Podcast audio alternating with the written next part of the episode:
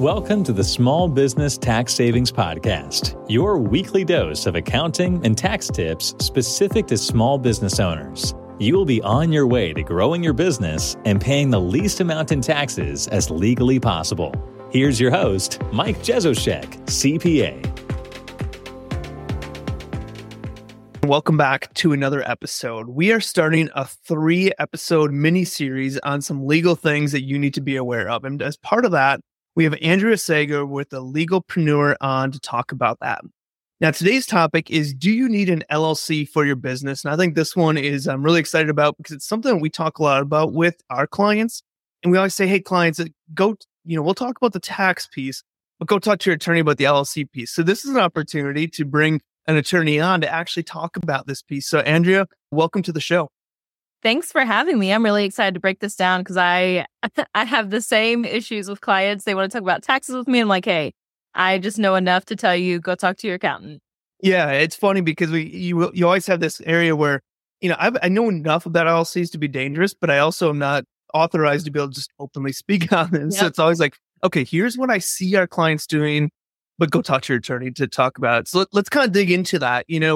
Do you need an LLC for your business? And let's kind of start that conversation about when an LLC makes sense, why it might make sense, and kind of go from there. Yeah. So I am a firm believer that you need to have an LLC as soon as possible. There are a lot of accountants out there that want to say, oh, wait until you're making X number of dollars. That's because they correlate it exclusively with the S Corp election, but it's actually not the case. And the LLC stands for limited liability company, and that is to limit your personal liability from the debts of your company. You want that protection as soon as possible. You don't want to wait until you're making $100,000 or whatever that magic number is. You want that LLC from day one because anything that happens before you're an LLC, you do not get the LLC protection for. So remember that the LLC protects you personally from the debts of your company. So if you're not an LLC and you accidentally do something in your business that causes you to get sued, they can come after your house, your car, your personal assets, anything that you own personally. However, if you are an LLC and you get sued, and I always say for something that accidentally happens, because we're not out here doing things on purpose most of the time to get sued. So, and I really just want to harp on the fact that normally it's what happens on accident. We're not doing things purposefully. It's just we didn't have the education we needed to know any better. And even though you are ignorant around the fact, ignorant is no defense. So You have to make sure you're protecting yourself. And what I like to illustrate for clients is, look, today may be day one in your business. And you hear, because if you go to any Facebook group and you ask the question, oh, should I be an LLC or a sole proprietor or an S Corp? Or, you ask the question, you see all the questions, you get 1 million different answers from 1 million different people. But I'm here to tell you, you want to be an LLC from day one. Because let's say you did hear from somewhere, oh, wait till you're making $80,000 a year, $100,000 a year to be an LLC. So you're like, okay, great, I'll wait. Well, let's say you're on TikTok and you blow up overnight. And so day two, you are making that $100,000 a year. And then day three, you remember, oh, I'm making this money. Let me go file that LLC. Well, unbeknownst to you, you accidentally did something on day one or day two when you were not an LLC. And you don't remember. You didn't even know you did anything wrong. And then day 100 comes along and you get sued. And now you have a lot more assets in your business and personally. Maybe that's what they were waiting for you to have more assets to come around with a lawsuit. And you get sued and you're like, okay, this sucks, but at least I'm an LLC. Well, guess what? Even though you're an LLC at the time of the lawsuit, you were not an LLC at the time the act happened. So you don't get that LLC protection. That's why you want to be an LLC as soon as possible. Yeah, I love that. And one thing too is that I always encourage clients to become the LLC early from a tax standpoint too. And you're right, like they might not be a great S Corp candidate right out the gates, but you never know when that opportunity might arise. And so we had a lot of clients that come to us, they're sole proprietorships, their business is starting to turn, they're doing really good. And all of a sudden it's June and they're like, hey, I just pulled in 100,000 so far this year, expect that to continue. What can we do for tax savings? And we're like, well, there's a lot of things that we can do. The S Corp is out of the way, is out the window, at least for this first part of the year. We can't do an S Corporation when you don't have any type of entity structure set up. So I love that you kind of mentioned that not only from a legal standpoint, but I also love it from a tax standpoint too, is that you have your kind of ducks in a row. So whenever that time does make sense to go S Corp, if it makes sense for you, it's set up and it's ready. And you just make that election and you're moving forward with it.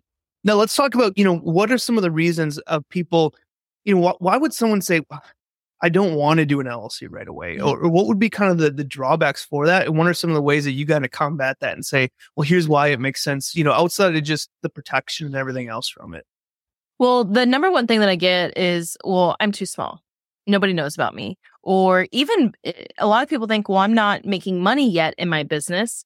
And the thing is, even if you haven't brought a dime into your business, you've probably already done things for your business. You've probably entered into contracts. If you're posting on social media, if you have a website, you're building buzz for your business, you've already done things that could potentially lead to litigation in the future. This could be trademarks, copyrights, all that infringement, which we'll get into at one of the episodes. But all the things that you're doing before you even make a dime can cause you to get sued.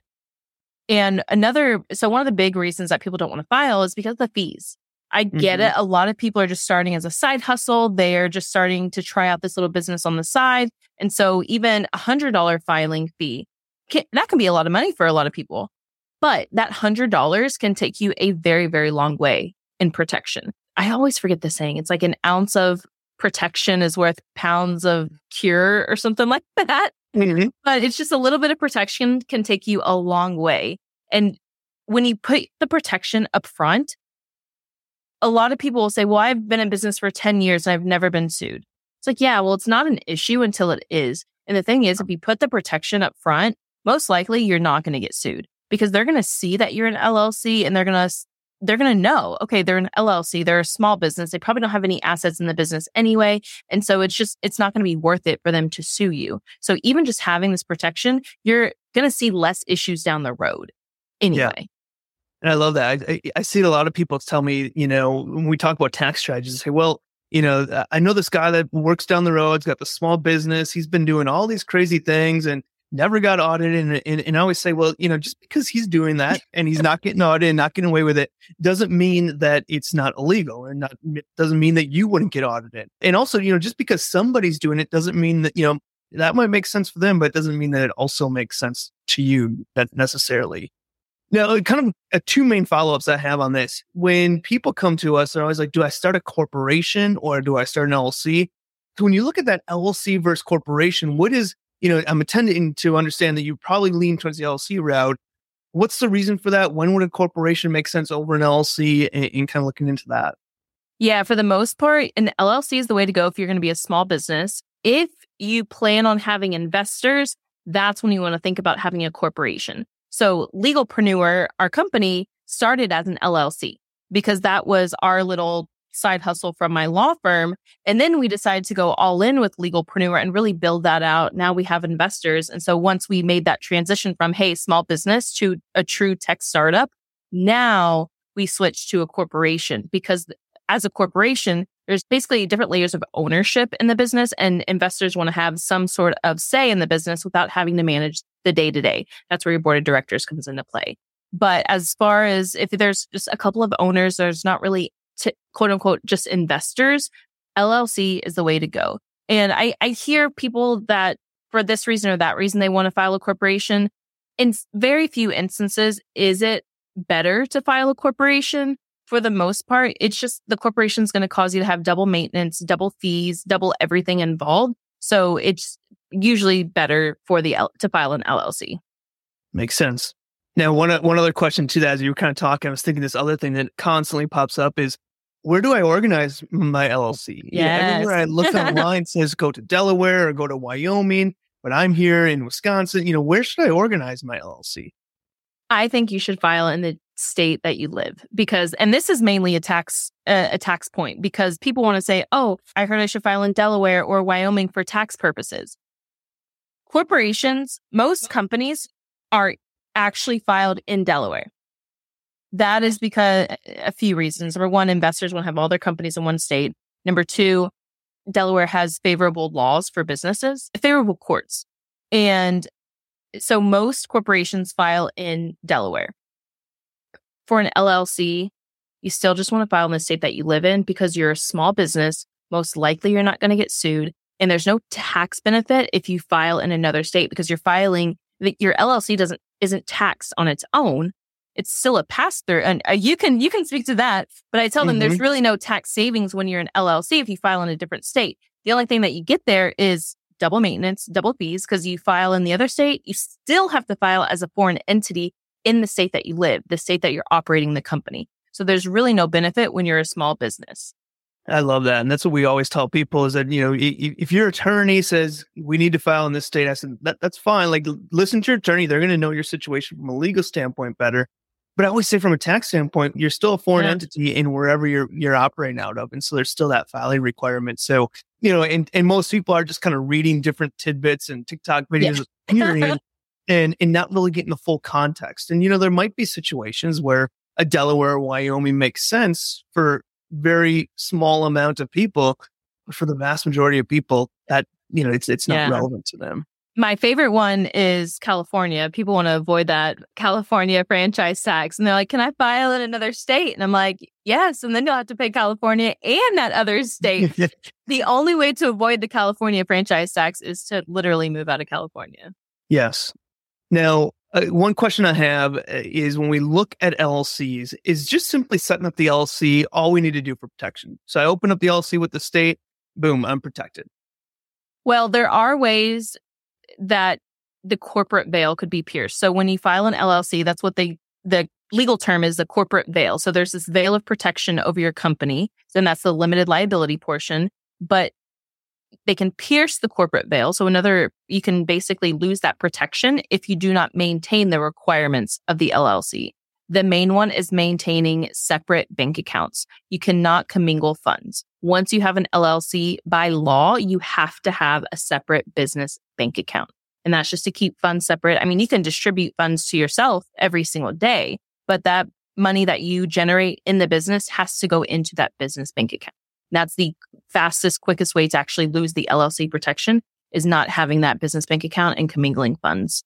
Yeah. Not to mention from an accounting standpoint, it makes the accounting so much easier. And I also say from an IRS audit standpoint, by separating your business from your personal definitely creates a little bit of audit protection, because when the IRS comes in, if they see everything kind of piled together in one, they're going to start to maybe peel back the layers and say, okay, this meal is mixed in with other meals, and how do you know which one's business and personal? We're going to need more documentation.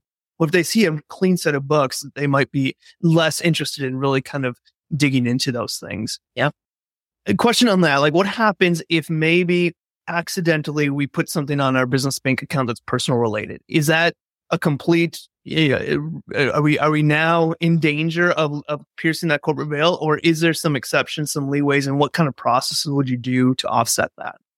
I just tell people to have their accountant reconcile it on their books and just either have it as an owner's draw or maybe some kind of, if it's you're paying for it on a personal card, but it's a business expense, we're just reconcile it. Maybe it's technically a loan for a little bit, or if it's a personal expense on the business account, an owner's draw or owner's pay. That's what I typically tell clients, just to have your accountant reconcile it. But if it becomes a habit, that's where it could be an issue. But I mean, I've been there when I only had one card or the other. And so I just make sure it's reconciled correctly. Excellent. Now, one final piece to kind of wrap this up. This has been really good information. I think it's just a quick hit items that is really helpful. What is the process like to set up an LLC? What all needs to be done in that process? Is it just filing something with the state and you're done? Is there different paperwork, contracts, agreements, things like that need to be put in place? So step number one is going to your state Secretary of State website, and make sure if you want to DIY the process, do it yourself, go directly to your state's government website, not LegalZoom or InkFile, whatever pops up when you Google it. And you're going to file a domestic LLC. Domestic is that you live there, you are present in the state. A foreign is when you're file first in another state, and then you're saying, hey, I'm also operating here. So file the domestic LLC, wait for the approval, it should only be a week or two. Then you go to the IRS website, get your EIN, then get your EIN number, those state documents, go to your bank, get your business bank account, and you're good. In there as well, I highly suggest having an operating agreement. It's not required by law. However, you always want to have an operating agreement, because what if something happens to you? What if something happens to a partner? what happens to the business. That's what the operating agreement is for. Thank you so much for this information. Thanks for coming on. We're going to be doing this again, part one of a three-part mini-series that we're doing. Next week, we're going to be talking about contracts, what type of contracts do you need for your business? And after that, we're going to be talking about trademarks and copyrights for your business. This has all been super helpful. Andrea, just to kind of let people off for the rest of the week, let us know, what are you up to? What are you doing? Where are some of the things you're going? Where can people find you? And go from there. Yeah, so I have my own podcast, The Legalpreneur Podcast. I'm on TikTok, YouTube, Instagram, and in January, at the end of January, I have my book coming out, which is Legalpreneur, The Business Owner's Guide to Legally Protecting Your Business. I'm really excited about that. Awesome. Yeah. And when I first met Andrea, we were kind of talking about, and really, they do something very similar to us. They have a podcast, they have a program with access to attorneys and things like that. And so I always say, like, we're kind of doing something very similar, just two different types of service levels, accounting and taxes versus legal. So if you like what we're doing here, if you've been a listener for a while, definitely check out the work that Andrea is doing. And I think that you'll find a lot of correlation between the style and ways that you can connect with us. So Andrea, thanks again. And we'll see you next week when we talk about contracts for your business. Thank you. This has been another episode of the Small Business Tax Savings Podcast. If you enjoy our weekly episodes, please leave a review and share with other business owners.